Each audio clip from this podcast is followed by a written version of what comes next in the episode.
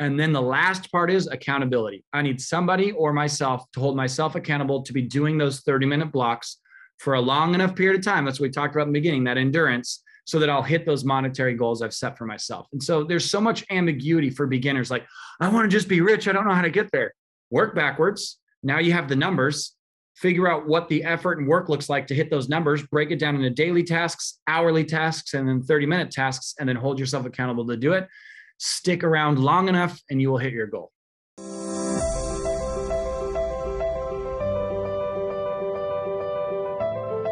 Welcome to the Law of Attraction podcast. I'm your host, Natasha Graziano, previously Grano. I'm so excited to bring you the latest wisdom and science from leading experts and world class speakers from around the globe to teach you how to manifest your goals in love, career, financial abundance, and have anything you want in life. I'm the creator of the world renowned meditational behavioral synchronicity method, the MBS method. By listening to this podcast, you will learn how to refocus your mindset and rewire your thought process in simple, tangible exercises that you can begin right here, right now, simply by pressing play.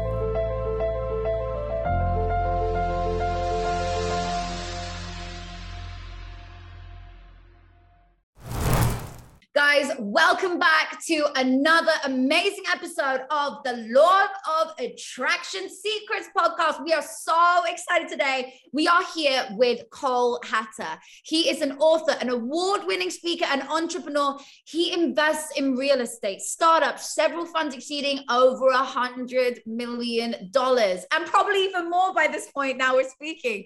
Cole is the yeah. founder of Thrive.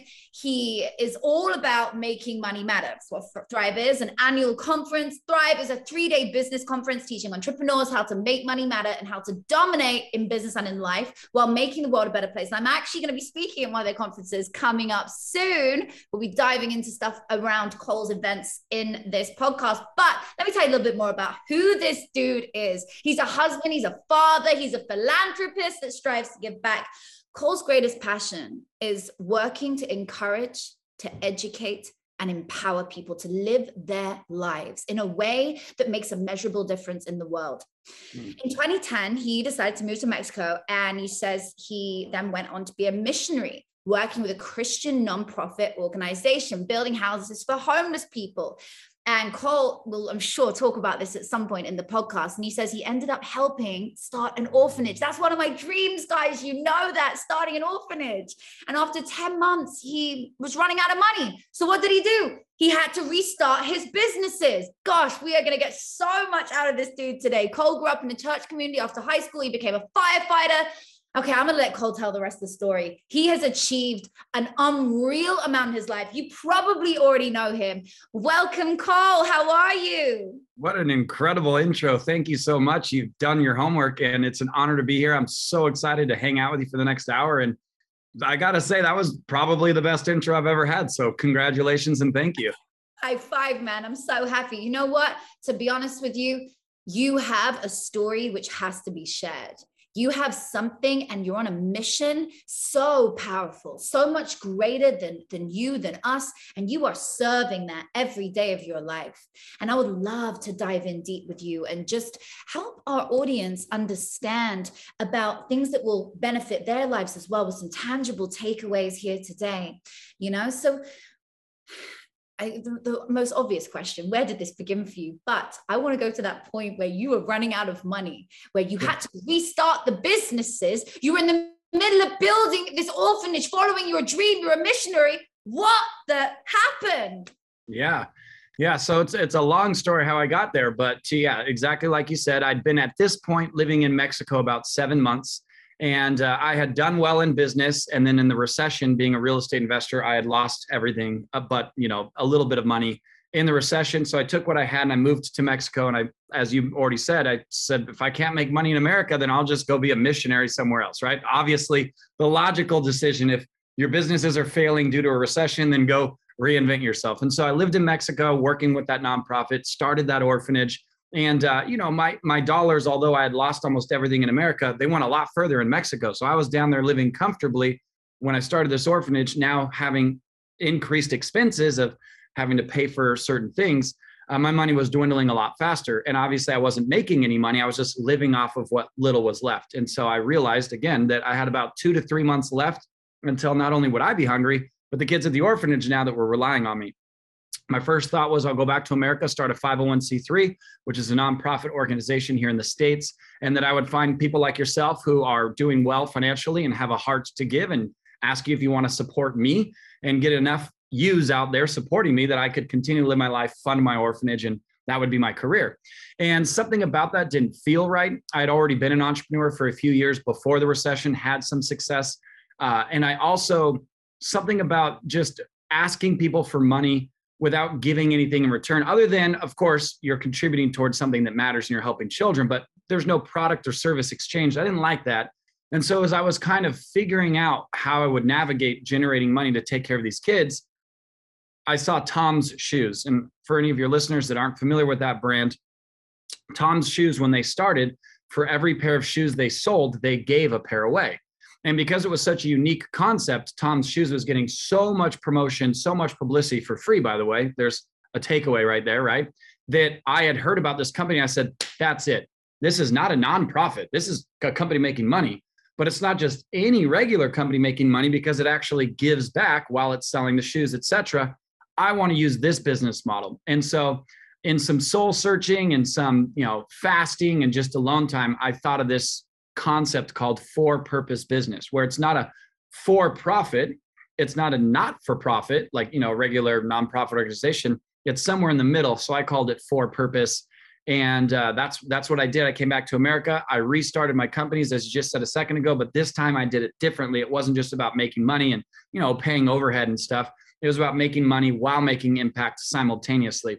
And the difference is a lot of people will, you know, that want to give or do give will run their companies, pay their bills, their taxes, et cetera. And then if there's any left over and they're philanthropic, they'll then donate to charity, right? For me, I didn't want to just get rich and donate to charity. Every dollar I made, I wanted it to be impacting someone in some capacity. For instance, back to the Tom's shoes example, for every pair of shoes they sold as they were growing their business, they were simultaneously impacting, which then means the bigger their business got, the more impact there was, because the more shoes you sell by default, the more you're giving away. So I loved that concept. So I went crazy into that, started a couple of the old businesses that I had walked away from prior to becoming a missionary, basically real estate investing, and then since have started a half dozen more. And all of my companies now are what are called for purpose, as I just explained, organizations where I don't just make money, I make impact. And uh, I love it and I'm passionate about it. And as I started talking to people in my network, I this is maybe 2013. I started getting invitations to be on podcasts. I was like, what is podcast? I only hear my church talk about podcasts, right? Like, oh, if you miss Sunday, catch the podcast. And so I didn't even know what these were. And then sure enough, uh, I started talking about my for purpose businesses on podcasts, and my social media was blowing up with listeners of these various shows that were like, dude, your business model is incredible. Teach me how to do it.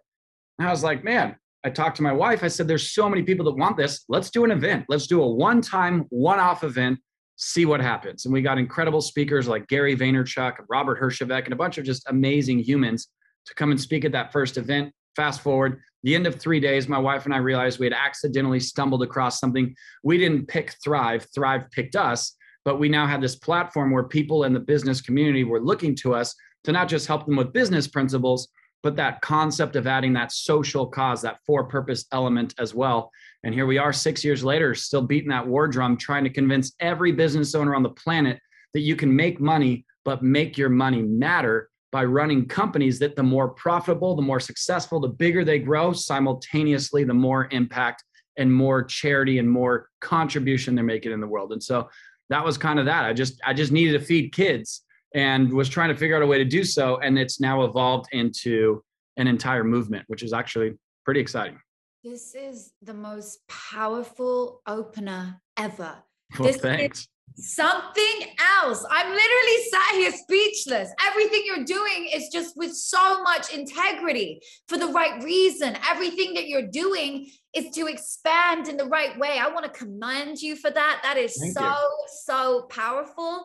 And I know for anybody listening, boy, I feel like we've learned an entire year's work in one minute right here. This is powerful. So, okay, making money matter That is the imp- most important motto. That's what Thrive is. So let's dive into that again because you touched on it now. So go deeper into that. How can other people make money matter? How do they connect their purpose? How do they make the money matter in the world? Because we all know if you want something, sure you can have it. You can have a car, you can have a nice home, you can have whatever you want, but you should want something for the betterment of others. Because if you want something that benefits others thereafter you're gone, then that is true manifestation. That is wanting something for the betterment of others. And that is what you are. You're a living manifestation of wanting things that will leave a legacy thereafter you're gone. Yeah, well, I agree with everything um, that you just said. And so, as far as make money matter and expanding on that, it's it's more of a philosophy, I guess, and and an implementation. But as far as the philosophy, what I have found here in America is that a lot of people, unfortunately, wrap their identity around the money they have or don't have. And there's this false sense that the more stuff, the more cars, the more homes, the more vacations, the more private jets, the more stuff you have, somehow uh, in society, you matter more. And the reality is that's not true at all. There's other people that say the more stuff you have, the happier you will be. And obviously, we see billionaires committing suicide. So it's not just the matter of having stuff. Clearly, it's what you do with the stuff that you have. And so, what make money matter means is unapologetically pursue wealth. Go for it as much as your God given talents will allow you to be prosperous, right? Some of us were given the gift of athletics. Sometimes people can sing. Sometimes people can play instruments. Sometimes people can make money. They know how to look at a problem, solve it through a product or service, market that product or service appropriately, monetize it, and crush it, right? And so, and some people have multiple gifts, right? They can sing, play music, and run businesses or whatever. But so, as far as using your God given gifts to pursue wealth with everything you've got, not for the what can I get for myself, but how can I live my dream life unapologetically because what my dream life costs proportionate to the income I'm making is inconsequential. So that I'm making so much money that I can make this impact. And so it's not just make money for what I can do for myself, but make money matter in the sense that we've got to remove money as part of our identity and realize it's nothing other than a utility. It is a tool. I don't identify as a hammer, but if I was a contractor in one of my houses, a hammer is a really valuable tool for me to do my job, right? Or a screwdriver or a saw or whatever you, you know, a tape measure. And so in the world of of capitalism, in the world that, of not even capitalism, consumerism, just every single country on the planet Earth has some monetary system where they're exchanging, you know, dollars or in your case, pounds in the UK or whatever their currency is called. And it matters. Okay. So it matters to have money, that is, but it doesn't make you a better or worse person. What I always say is that your net worth has nothing to do with your human worth. I'll even say that again in case someone's in the gym or running right now. Your net worth has nothing to do with your human worth. However, what I always say, having more money gives you more options. It doesn't make you a better person, but it gives you more options. You can now say yes to better vacations, yes to better vehicles, or yes to impacting others. If you see an opportunity where the problem is lack of financing, that there is a cause or a purpose or an initiative that you want to participate in and it needs the money to go wherever you want it to go, right? Wh- whatever your beliefs. I'll pick something random like animals. Let's just say you're passionate about animals. And here in America, unfortunately, at a lot of our animal shelters, animals get put to sleep or killed uh, after a few amount of days or weeks, whatever the policies are. And for a lot of people in our community, that makes them very sad. Well, the reason they do that is they can't afford to keep the animals alive. So, what if you were so unapologetically rich, you could build a massive shelter and house all these animals and do a free adoption agency to where you're now saving thousands of animals a year? How much better would that make you feel to be able to write those multi million dollar checks to run that facility and staff those people? And possibly you're so wealthy, you don't even notice the money is going. So, what I always want to do is help people in their businesses become more successful so they have more capital resources available to them so that they don't change their identity. They just now have more tools to make whatever impact it is in the world. And so, to be clear, I'm not suggesting we work hard to give all of our money away. I live in my dream home. I own all of my dream cars that I've ever wanted to own, and I take all my dream vacations all the time. Um, but I don't do it in a way where I'm working for that. Those became a byproduct of my work. I am so focused on impact and generating enough millions of dollars that I can make the impacts I want in the world that along the way, of course, I started checking boxes of my dream board or, or what I've been manifesting since being a little boy and have accumulated for myself the things that make me happy, that make me feel rewarded for my own efforts. I'm not wired in a way that I can make all my money and give it all away, like a, a Mother Teresa type. I get motivated by rewarding myself with certain things that that fill me from the inside. Cars are one of them. I don't spend a lot of money. I don't wear jewelry or watches other than my wedding ring. Uh, I don't, you know, only wear designer clothes or whatever, but cars are my thing. Most of my cars appreciate, by the way. And so I've had these dream cars, I own them, but I don't feel terrible because simultaneously I'm building schools of pencils of promise. I'm funding children through Claire's Place who have cystic fibrosis. I'm feeding the homeless through Model Citizen Fund.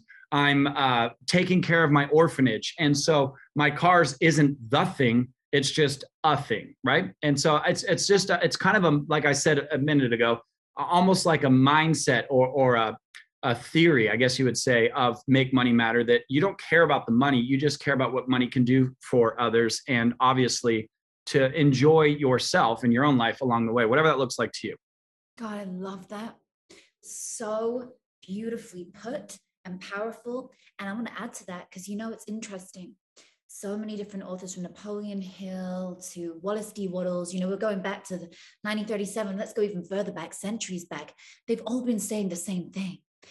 We are meant to have all of life's riches. We are meant to be abundant. We are meant to have everything we ever dream of in our lives. We are not meant to be humble in that way and think, I don't deserve it. I don't need it. No, because the more money you make, the more people you help, the more problems you solve through your resources that you have, the more money you make. So it goes around the cycle. But the key factor here is the more money you have, the more resources you've had, as you so beautifully put. To then go and serve other people and do great things in this world and make a real impact. Amen. Because that is what these riches are for. And of course enjoy yourself along the way and make sure you know you you get that thing you want that. Now look you've manifested a lot of things. You just you spoke about these things and you said very nicely that i manifested these things i wanted since i was a little boy. What skills what techniques did you use? Give me give me one for example. Was it a vision board? Was it this? Was it that? Something the audience right now anyone listening can do themselves right now that you did that you really found. Obviously it was amongst other things no doubt but yeah. you remember one of those things you did to manifest your goals? Yeah so i actually this good timing. I was just uh, on a walk with a friend maybe four days ago and i was explaining to him a, a visualization process i do when i'm jogging and he's like that's just manifestation bro. So i've done this my whole life but uh, when i so i'll give two answers to your question. The first will be in, in the topic of manifestation and then the second will be the action of how to actually make the manifestation happen. So I my entire life have been a daydreamer, but not like most people. I like have lucid daydreams and I have challenged myself to start running because of every physical activity on earth I hate it the most. And I was hanging out with a gentleman named David Goggins maybe 2 years ago and he was telling me his journey of how he was overweight after being a Navy SEAL. He got out of the Navy and was fat and decided that he was going to run because he hated it. And by running, he would not only physically get fit, but mentally get fit because he'd have to force himself to do it. He's now an ultra marathon runner. He runs like 250 mile marathons spread across three, four days. It's crazy. And so I was like, all right, I'll do it. And my very first mile, I'll never forget it. I barely finished without stopping. Like the whole time, that little voice in my head was like, "You're gonna fall down dead if you keep if you keep running." I made it a mile, and I did it in nine minutes and 17 seconds. I'll never forget it. And for context, just last night I ran six miles and my average pace was like a 706, which is really fast. That's uh, miles per hour. If you're in a country that uses uh, kilometers, I don't know how to convert that on the fly, but seven and seven minutes to 715 is usually my time now, which is fast. And I can run a half marathon. So I've physically transformed a lot. But what I found in that process that I can do better than ever is with my headphones in, no emails, no phone calls, no children, wife, nothing, just being alone. I usually, not always, but usually end up in these weird daydreams that are my future self accomplishing things I've always wanted to do and visually experiencing it.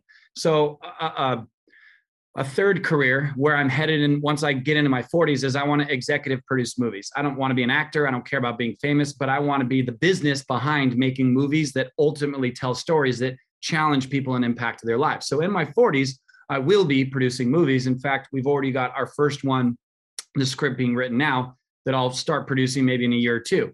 that being said, in, in my brain, do you know how many times I've accepted an award for my movies? As I'm jogging along, how many times I've stood at the podium in my brain, that is, you know, not real life, and and looked at the audience at, you know, uh, any of these award shows, whether it be some of these films like in uh, the South of France film festivals in the South of France, or or even here in America with our with our more prestigious awards, but just standing there and addressing the crowd that I'm being awarded for my movies. I've done that so many times in the last probably two years that I've been running. And as I look back into my childhood, I would do the same stuff. You know, they're like, oh, he's got ADHD. He can't pay attention. He this, he that.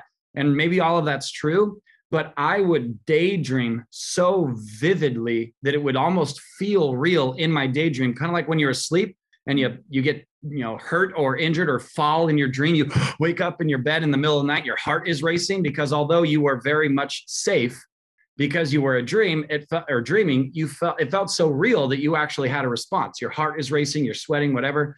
I do that while i'm wide awake sometimes not always. I can't just sit here and do it. And it happens almost every time i run which is one of the reasons i now like running. And i think that that's a huge part of it is that i so with such vivid detail didn't just picture what i wanted but i experienced the process i don't just have a vision board of me winning an award I have practiced the words that I'm actually going to say in my speech. I've heard the applause. I've seen the standing ovation in front of me so many times. And I think that that is something that I never read a book on or I wasn't taught on. It's just something I fell into. And as I was explaining this to my buddy literally a few days ago, because he's like, why do you love running so much? He's like, oh, that's just called manifestation, bro. And so that would be the first thing is do your best to lucid daydream, block out all distractions and don't just think about what you want. Practice doing what it is that you want right? For me i know what it feels like the next car i'm going to buy. I can imagine the feeling of the steering wheel in my hands the leather seat that i'll be sitting in. Like i could hear the rpms revving and the exhaust tones. I'm driving that car in my mind. And then the second thing i would say that's really helped me achieve what i've been manifesting that I don't hear a lot of people talk about. A lot of people talk about execution. If you never get started, nothing will happen. What a lot of people don't usually talk about is endurance. And that's what I want to focus on, or uh, not focus on, but mention is I've had to work my ass off for a really long time without taking my foot off the gas. I think a lot of people are very capable and used to working hard in spurts, but most things take longer than a spurt. People want to get fit, they work out for two weeks in the gym. They don't physically look any different in the mirror. So they quit because they said, well, these last two weeks of no, eating nothing bad and working out has done nothing for me. So I'm over it. No, no, no. You need to do that for like six months, right? And then people try to start a business and they launch their first idea, it fails, and they're like, well, I guess I better go get a job. I've probably started without exaggerating 50 businesses, and like 46 of them have failed miserably. Probably like 12 of them cost me a lot of money but the four or five I've gotten right have made so many tens of millions of dollars. It's made all the rest of it worth it. And I'm way up financially. So I think the biggest thing I don't hear talked about enough, at least in the circles and spaces that I'm involved in, isn't just the execution and the preparation and, and the techniques, but it's the duration of how long you need to have endurance to continue to do that thing, whether it's dieting, exercising, working your business, or whatever, because there is no such thing as get rich quick. There isn't. But if you just chip away at your to do list one day at a time, enough of those days compounded, you're all of a sudden where you wanted to be. So it's those lucid daydreams mixed with the fact that I'm just too stupid to quit and I just keep going until it works. Those two things are why I am having the honor of being on your podcast and have done anything worth sharing. God, I love that. That is so amazing. I that is such. I've written it down, and guys, you know, we're gonna put in the show notes below so you can re-watch these bits, re-listen to these bits. Don't just listen to this once, listen to this again, because when it goes into your brain, it goes into your mind. You want it to go into your subconscious mind, so it becomes you. My quote, which we all know, and I say it a lot: "Be it until you become it." Okay. You've got to be that person that you want to be. You can't just think it, you got to take action upon it. And Cole, mm. you were explaining about endurance. And I want to touch on that because a lot of people they give up. And I'm going to give you a really crazy point here. Okay. So when I was about to give birth to my son, and the reason I'm going to mention this because this is endurance right here. When I was about to give birth to my son, I was pushing him out. I was on the final few bits. I didn't know I was on the final few bits, but I, I said to the midwives, I, I can't do this anymore. I was like, I'm going to give up, right? I was like, I am, I, I can't do this. I'll transition. right? I take him out my mouth. I was like, just get him out another way. The midwife went into me, or the, and she said, and that is how I know you're about to give birth to your son. And I was like, mm. how do you know that? And she was like, because every woman just before they're about to push out their baby, most of them say, I'm going to give up. I can't do it anymore because you are at that final hurdle and you have no idea. And then she rang the bell and everybody runs in the obstetrician. All the team come in to deliver the baby. Two pushes later my son comes out. Why do i mention that? I mention that to you guys and I'm, I'm, talking about this now as a topic because just as you're about to give up on something usually success is right there. Every time that you feel like I can't do it anymore, it's because you've done the work. You're pretty much there now. Like it is coming for you. No matter whether you want it or not, it's there. But if you choose to walk away, you'll never know what it felt like and what it really tastes like to have that success. So you talk about endurance, Cole. And I love that because I know it in so many areas of my life, not just giving birth, but I know it as a woman in business when I was broke, homeless with nothing, and I stuck through it. And I said, No, I'm not going to be here forever. And then I ended up on on a couch and I ended up with my newborn baby in my mom's basement. And it went on building up up finally into my own small place building into my dream homes where i am now. But tell us more about this mindset of success. What goes into that for you? Because endurance is a big part, not giving up and not quitting. So quitting therefore to you and failure what is that? And how do you stay on top to to always win to be successful? What goes into that in your mind totally and it's interesting hearing you talk about birth i uh once upon a time was a paramedic firefighter that's that's an actual real thing you described it's called transition and that is when you know the baby's coming is when the woman gives up. It's like, all right, and that means we're ready. So no it's a real way. thing. That's I promise you, it's a random fact that I know that, but I actually had to do 10 live births in my training. This is a hundred years ago in a previous career, but and I yeah, you just described transition. Oh my oh yeah, I've done yeah, I've done a bunch of deliveries. I mean, this was this was to get my certification. So I was a firefighter and every now and then you'll come across a pregnant woman that can't make it to the hospital. You got to deliver her baby wherever you got called to a car or you know a house or something so anyway it's funny that you mentioned that because i've witnessed it with my own wife giving birth to our children oh i delivered my babies by the way in a hospital oh. with with the staff but i actually was not catching it i did it the doctor was standing up by her head like just watching it was really cool this but anyway, is the coolest thing. Oh my god! Oh no yeah, most of my dude friends are like, I could never go down there and look at that at that time. Like I had to stay at the head, and I was like, bro, like my dude, it's all medicine at that point. It's not yeah, no, it's sexual. You're just watching your babies. Um, but you were, but you were talking about mindset for success, quitting, giving up, and stuff. You know, I, I think if I'm being totally honest, um, I quit a lot. I was going to say every day, but I legitimately many times. This was two or three days ago. I had a deal that was supposed to fund, and somebody else made a mistake and now the deal will not fund and it cost me tens of thousands of dollars. It's a real estate deal. Without getting into all the details, I had a deposit down on a house. Somebody else screwed up, not me, but I lost my deposit. This was like Monday, and we're recording this, I think, what is today? Thursday. So it was just a few days ago. I literally, my poor wife, I walked out of my office. She was the closest one. I was like, this is dumb. Blah, blah, blah, blah. I was like, I don't even need the money from my real estate business anymore. I, I'm over it. I'm selling everything. And I quit, right? This was like 72 hours ago. I was because you know I have other companies. So I was like, I don't even need this money. It's not even worth the frustration. Screw this. And I quit my business for about seven minutes. And then after I was done feeling sorry for myself, and after I was done being a baby, you know, sucking my thumb in the fetal position on the floor, I went back to my freaking computer. I opened up my laptop and I started handling the problem. And unfortunately, the deal's gone and I lost the money, but it's all a tax write off here anyway, and I'll get the next one. So if I'm being totally honest, I do quit and the friends that i have that i admire that i'm that are super successful when we're having candid conversations they quit too so i think the feeling of wanting to quit or even quitting is totally human and i think maybe one of the misconceptions that people who are still you sleep, sleeping in your mom's basement that are seeing you where you are today the disconnect is that they think somehow you're superhuman unemotional and don't go through the emotional roller coaster that so many of us do when we're performing at such a high level um, I know that athletes that are friends of mine that play professional sports have done the same thing. They've quit their sport a million times. But after you're done feeling sorry for yourself, you get back on the horse. Metaphorically, you get back to work. And so I think that it's important, at least for me and anybody listening to this, feel free to disagree.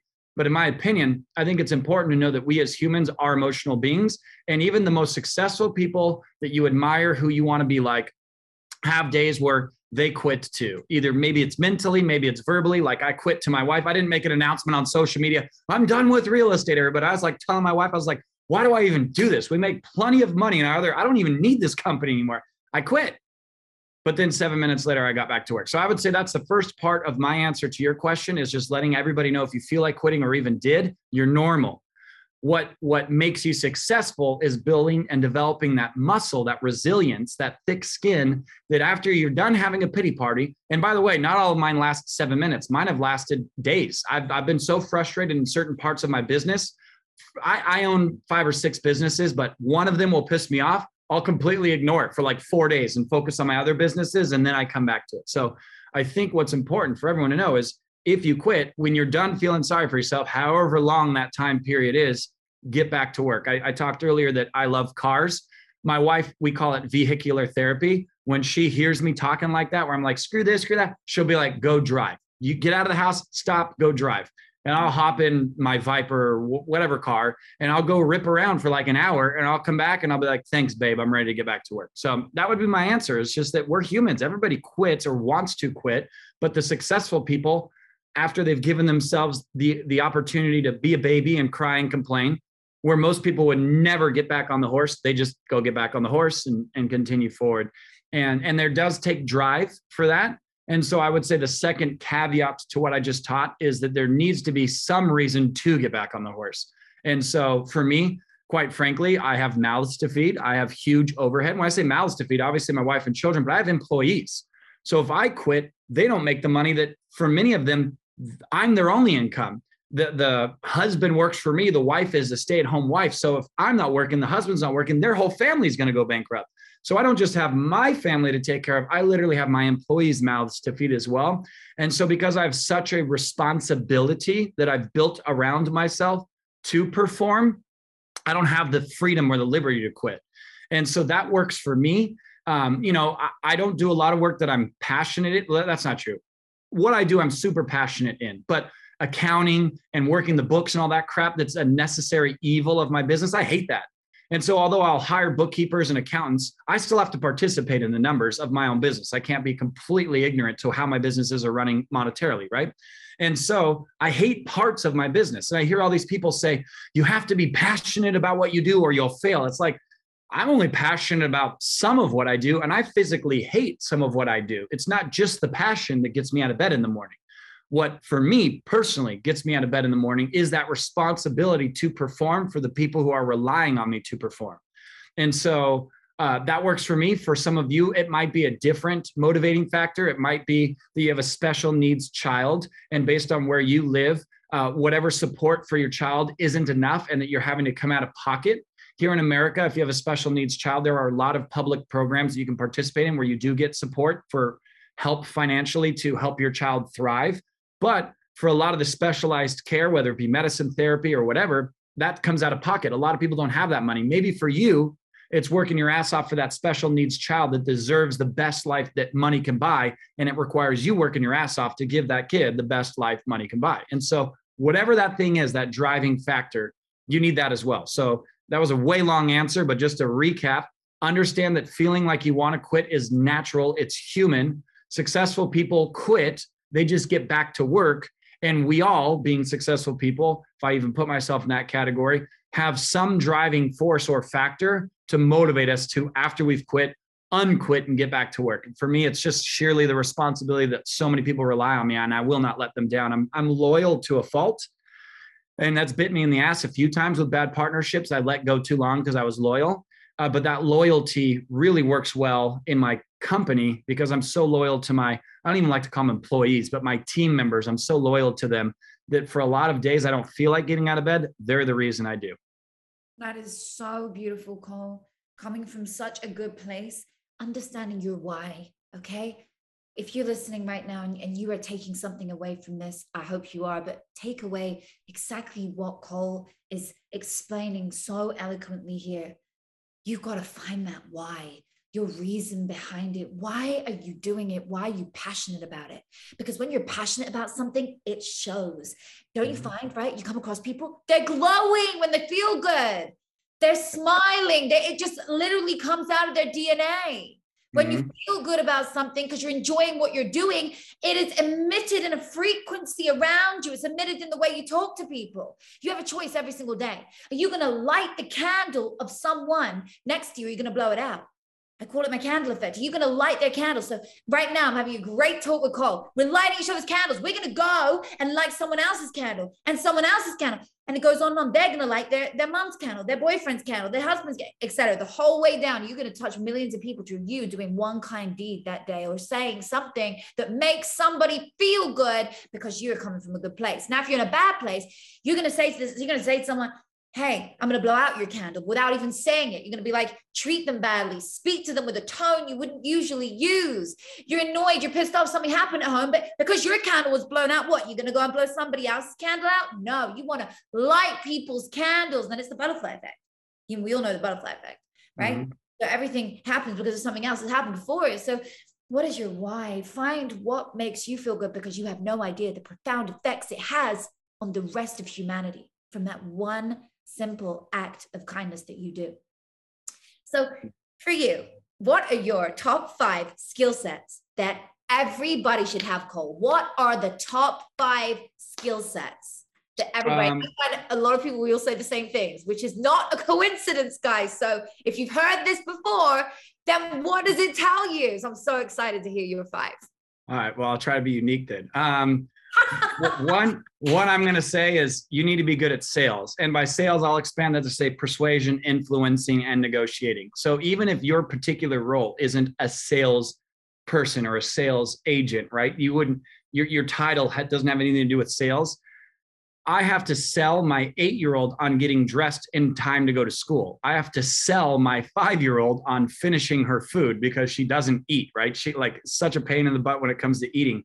Um, I have to sell my wife on a lot of my very crazy, risky, ambitious business goals so that she'll see what I see and support me. So even if you're not selling a physical product in your career, selling or being able to persuade and influence, I would say is one of the most important top five you asked for skill sets on planet Earth for your career and personal life. Some of you guys might have that friend as I'm describing this that every time you're with them, they convince you to do stuff. You swore you'd never go skydiving, they talked to you and you went, right? That person, that skill set to persuade, I would say is super, super important.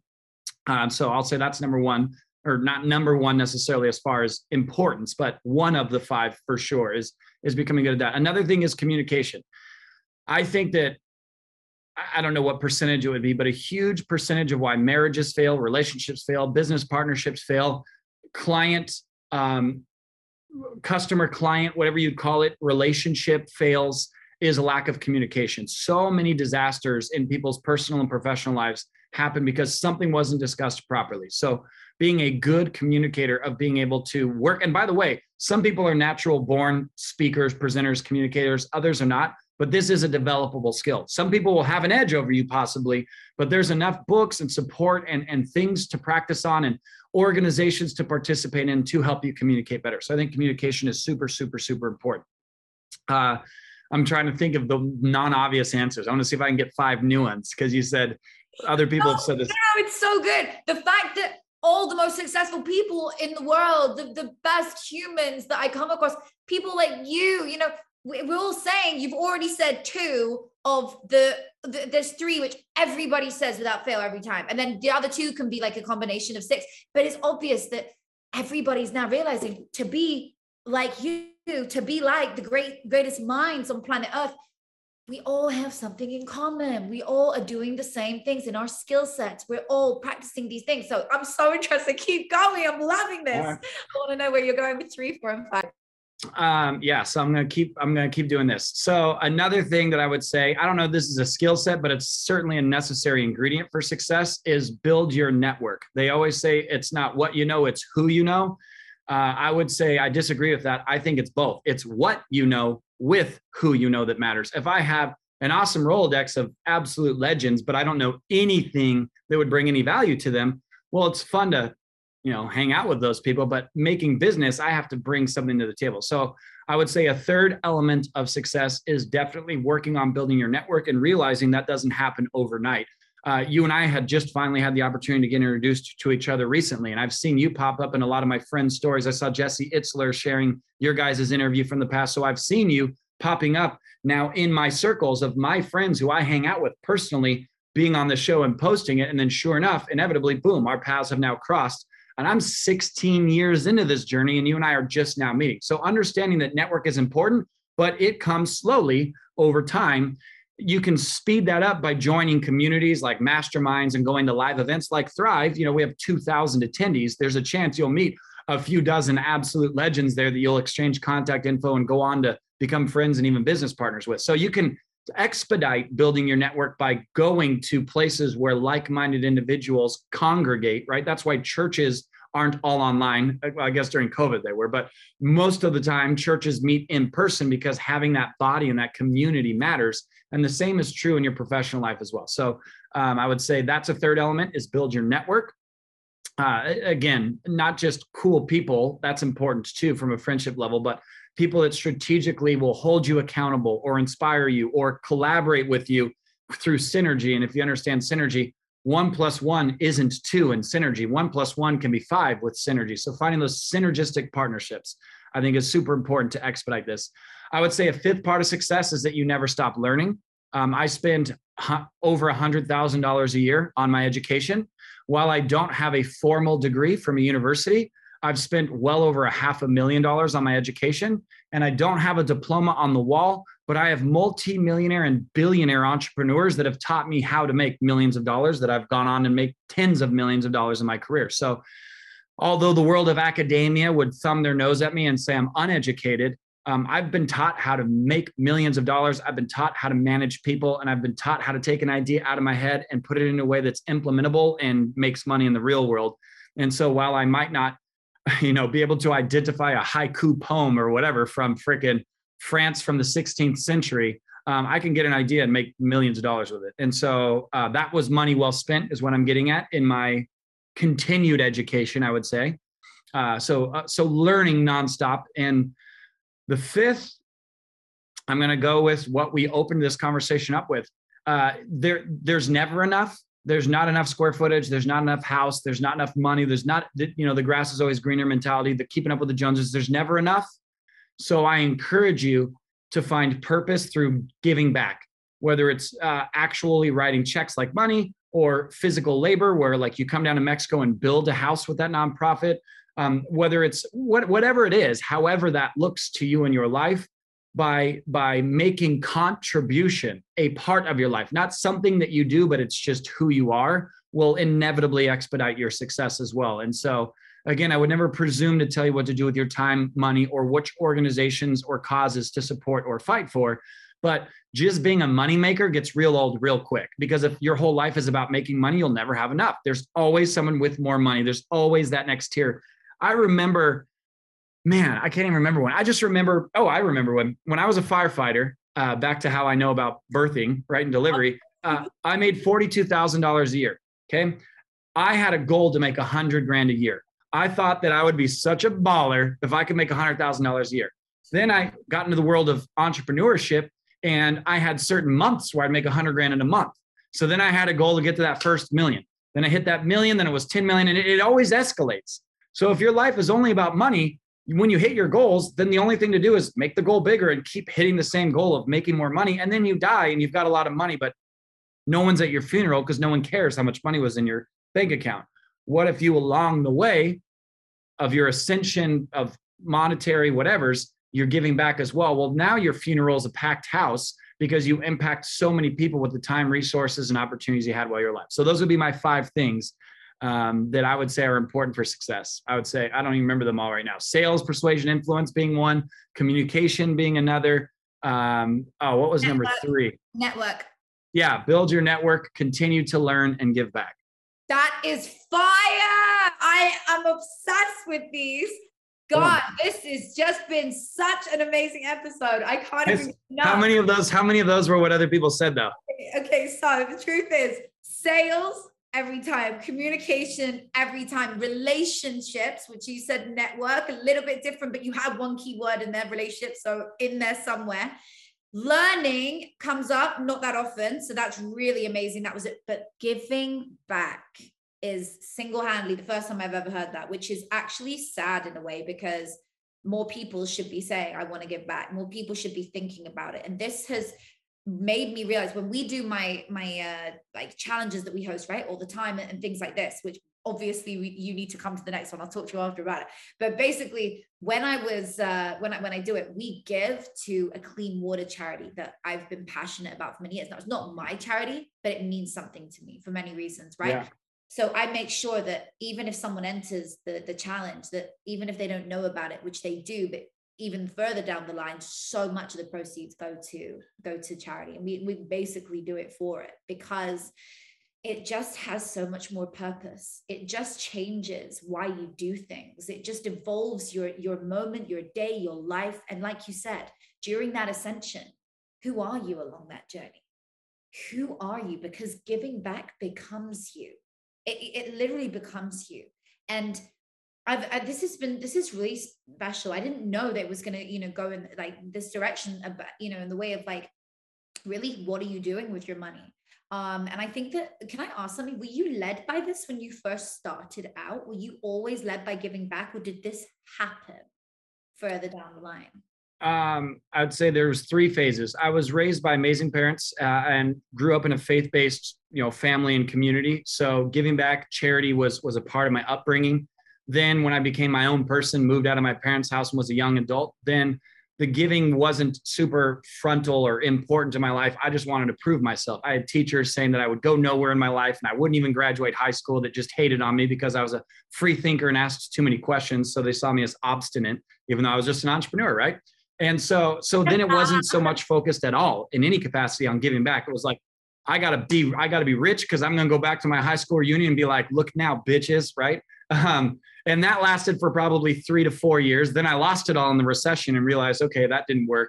And it was with my children in Mexico in that orphanage. This was before I was married or had any kids of my own. But these kids that I was now monetarily responsible for, uh, they really changed my heart and reminded me of my childhood upbringing that at the end of the day, you know, biblical context, everything that I accumulate here stays here. I got to start doing things of eternal significance again, like I did in my childhood.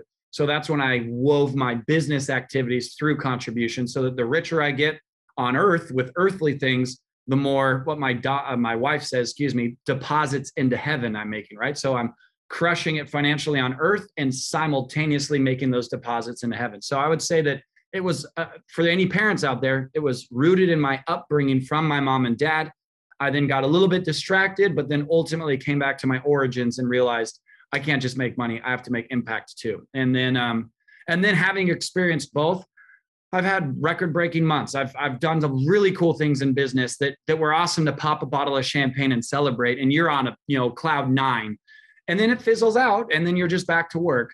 Nothing like making significant impact in someone else's life feels like it does. It's its own special uh, gene or something that we have in our body. Tony Robbins says he's got a quote. He says the secret to living is giving. And there's all these cliche quotes, and even you guys listening to this are like, "Oh, I've heard this all before." Well, then maybe you should take the advice if everybody keeps talking about how giving literally fundamentally changes you internally in a way that nothing else does. We're wired uniquely that when we give, something lights up. You might say, Cole, easy for you to say you make millions of dollars now. When I moved to Mexico, I had like $12,000 to my name to live off of without any income coming in. And I made it 10 months off of that, by the way, while having an orphanage. So it, you don't have to be rich. You just have to have something you can contribute to. And so anyway, long answer to your question is I think it was my my parents that, that raised me this way.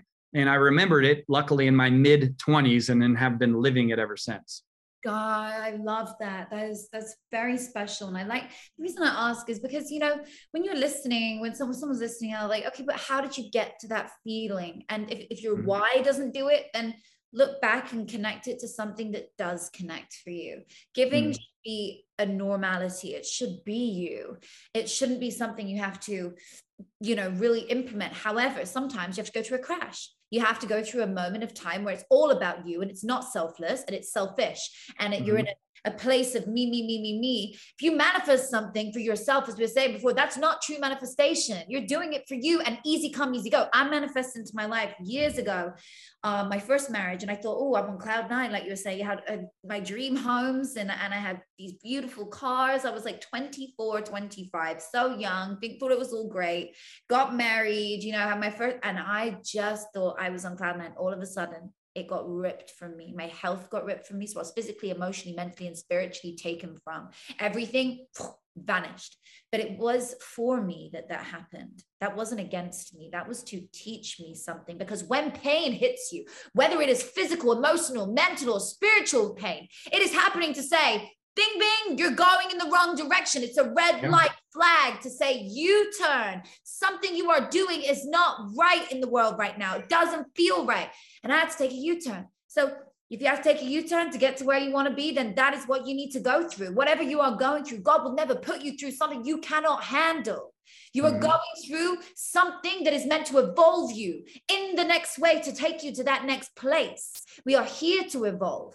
And on the story of evolution, you mentioned a minute ago, you said, uh, you know, I'm the guy who I would take an idea working with all these mentors. It's taught you, you know, through going to these conferences, going to Thrive, things like this, right? You have learned how to take an idea and make it implementable. So, mm-hmm. what did you do to do that? How can you break that down? Someone's got a great idea right now. like, I've got a great idea, Cole. What do I do? It's in my mind. How yeah. do you make an idea implementable? So I'm glad you asked because this would have been one of my five too. So um, I, and I decided to go a different direction. So now you got six. Uh, so one thing that uh, I'll, I'll start with this and then I'll answer your question. One thing I think people aren't great at doing is having realistic uh, not realistic expectations they they have a desired lifestyle and then they pick a vehicle to get there but the vehicle they pick can never in a million years get them there let me give you an example a friend of mine just started uh, her own personal training business where she has clients that come into the gym. She trains them to get fit and they leave the gym and she you know next after next next. She wants lamborghinis. She wants mansions on the beach. She wants all this stuff. And i told her love you to death. Let's do some quick math. If you worked 24 hours a day seven days a week 365 days a year which is impossible you literally lived in the gym and never slept a minute at what she was charging her clients, we added it up and it worked out to be like a million dollars or like 1.2 million a year, something like that. And I was like, so even if you never slept, you wouldn't even be making enough money to live the type of life you want to live. Now let's start taking away weekends, taking away sleeping, taking away. And it was like, if she was absolutely crushing it, she would have made like $260,000 a year, something like that. Realistically, if she was absolutely crushing it. And sure, on 260 grand, you can go like lease a Lamborghini or something, but not for what she wanted. So I think it's super important for me to mention that anybody out there with entrepreneurial um, cravings, if you will, or, or, or feeling called to business, and you've got this idea and you're sure it's going to make you rich, stop for a second and do some quick math because I've seen a lot of people get very frustrated that they had ideas of what lifestyle they wanted, but did a business that is physically impossible to support that lifestyle. It's impossible. You cannot make enough money in that idea to go where you want to go. So for her, I was like, what you need to do is open your own gym, hire a bunch of trainers to come and work underneath you where you're overriding their personal training, and then open 50 gym locations and then sell that gym location to a bigger, like 24 hour fitness, LA fitness, whatever, get a $10 million check at your exit. Now there's your lifestyle. But you being a trainer is never going to get there. You need to own a freaking fr- gym franchise and sell it to a big dog, now you'll get there. So that would be my first thing I would say. And then uh, just make sure before you're even worried about implementing that that idea you have, that you have seen evidence that people who are doing that get where you want to go. How many trainers, just to keep, and I'm not harping on any personal trainers out there. I love you. I have a personal trainer every day. But in her world, she would never get where she wanted to go. So let me ask you this How many personal trainers do you all know that through just training at the gym, I'm not talking about e courses or anything online, just through training in the gym, which was what she was doing, drive Lambos and have cliff front beach houses with panoramic views of the ocean? The answer is none of them do. Now, there are fitness icons that start brands or online channels and then distribute over the internet, you know, through virtual trainings, et cetera, that get there. So that being said, that would be, I went too long into that. Make sure that the vehicle that you're considering running will actually make you a type of money that you want to make to live the life that you want. Nobody talks about that. And a lot of people forget to do that. As far as implementation, this is a cliche. I don't want to say cliche, but a very common answer is I work backwards. I say, okay, if I need to make this much money for this to make sense, then you know let's just say um, let's say i want to make a million dollars a year flipping houses that's something that i've done for a very long time is flipping houses well then i need to figure out what is the average profit in the market that i'm in let's just say the average profit is 50 grand okay so to hit a million i would then need to do 20 houses in 12 months and then i'm going to continue to work backwards in order to do 20 houses how many people do i need to talk to to get one house well in my world it's like 20 to 30 offers to get one for me to make 20 to 30 offers, how many actual houses do I need to look at? Well, usually around 100, right? So then I can work all the way backwards and say, for me to successfully flip 20 homes, I'll probably need to look at 2,000 properties. How can I look at 2,000 properties? Then I continue to do the math backwards for me to figure out how many pieces of marketing I need to be putting out there to have 2000 conversations ultimately or sorry to look at 2000 deals to then get to that number. And i can work backwards natasha all the way down to i know how many stamps i need to buy for how many letters I need to send out, for how many phone calls those letters will generate, for how many conversations I then have, for how many offers I then make, for how many closings I then close, for how many deals I then transact, for how much money I make. It's not that complicated to just work backwards. And if you've done the working backwards and that number that you need to hit is impossible, then you need to reevaluate or pick something new. If for me to make a million dollars in real estate means I have to flip a thousand houses a year, in working backwards, I would say I would need to be 50 of me to do that. Impossible.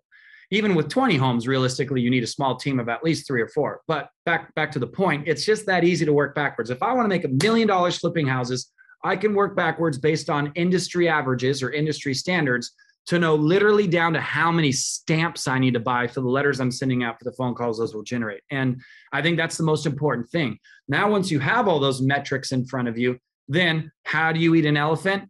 One bite at a time, right? That's one of my favorite expressions. How do you eat an elephant? Well, no one can eat an elephant in one sitting. How do you do it? One bite at a time. So, how do you then execute on this reversing know, working backwards down to how many of everything you need to do? You break it down into implementable timetables so that you know what you need to be doing every day. Then I break that down to hour. Then I break that down to 30 minute segments. So all of my days are broken into 30 minute segments where I know what I need to be doing in each of those 30 minutes to generate the results. So, what's crazy for me, and I'm very right brain, this is like left brain stuff I'm teaching right now. This is very analytical, almost like engineer esque. And I'm like an artist on the right side, right? But even I can do it, is why I bring that up. But I know what I physically need to be doing with my time in every 30 minute block to hit my financial goals.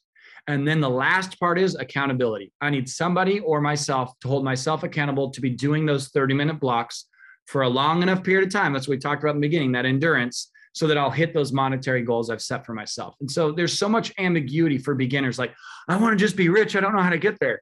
Work backwards. Now you have the numbers. Figure out what the effort and work looks like to hit those numbers, break it down into daily tasks, hourly tasks, and then 30 minute tasks, and then hold yourself accountable to do it. Stick around long enough and you will hit your goal. Sorry, I was trying to unmute. Oh my gosh, that was beautifully put. I love how you just broke that down. That was a piece which is just so incredible.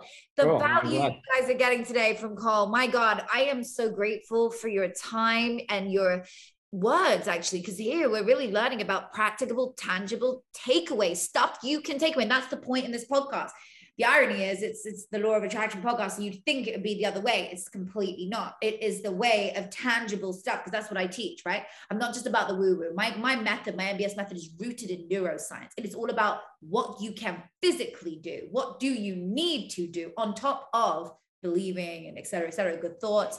But there's always so much to it. Look at that. The way that you break it down to 30 minute chunks. I mean, that is that is phenomenal. I loved it. God, thank you so much, Cole. I have had the best time with you today. I am so grateful. And no doubt everybody here today has had the most phenomenal time too. Make sure you share this with a friend. I think this is worth sharing five. So why don't you guys go and do two things? One, Give Cole a follow on Instagram and DM him. Bombard him, please. Make him come to me and say, Oh my God, Natasha, what is going on on my IG? Bombard his Instagram. Send him a DM. Let him know what's up, how much you love his work, or ask him a question. No doubt he'll be there. So it's Cole A. Hatter, right? On Instagram. Uh, it's actually just Cole Hatter. Cole Hatter. Cole Hatter. Amazing. So it's Cole Hatter. I'm going to put the link below anyway, guys, so you can see.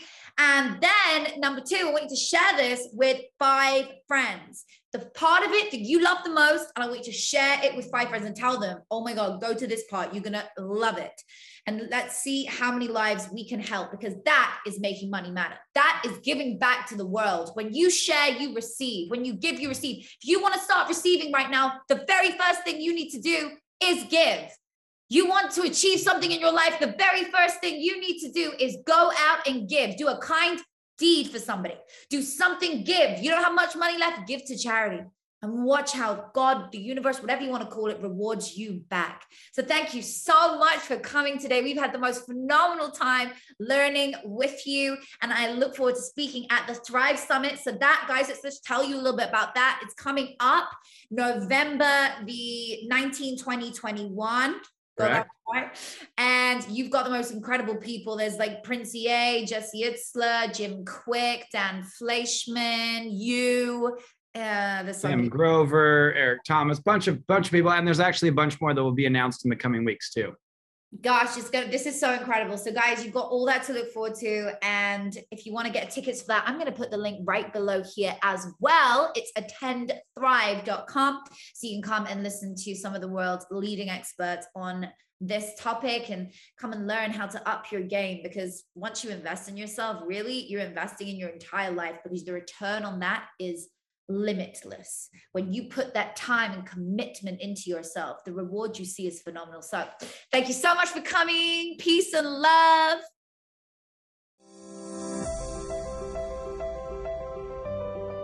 If you enjoyed this episode of the Law of Attraction podcast, it would be amazing if you could follow on Spotify or leave a rating and review on Apple Podcasts. It means the world to me and to all of us. You, the listener, are the only way that this podcast grows. And those small acts of kindness that you do to support, they go such a long way. It's the cycle of giving and receiving. And as you give, you receive. That is the law of attraction in action. Whether or not you believe in it or not, it is happening in your life. And I know you could be listening right now to literally thousands of other podcasts, but you've chosen to be here and listen to this, the Law of Attraction podcast with me, Natasha Graziano. And I just want to say from the bottom of my heart to yours, I am so grateful to you. And I hope this has helped you. I hope that you've enjoyed it as much as I have. And I hope you go out into the world and attract the life you deserve because you can have, be, and do anything you want. You've simply got to start by believing believing in yourself, believing it is possible to attract anything you want into your life. And it all starts by taking action. And once you start taking inspired action by listening to a podcast like this every single week and learning from experts, you get into the mindset of that expert and myself while you're listening for the duration of this podcast. You get that chance to be almost one to one mentored by them for the duration of your listening. And that is the power of a podcast. So please do follow on Spotify, leave a rating and a review on Apple Podcasts. We are so grateful for you and we look forward to hearing from you and seeing you again later this week. Peace, love, and gratitude for your day ahead.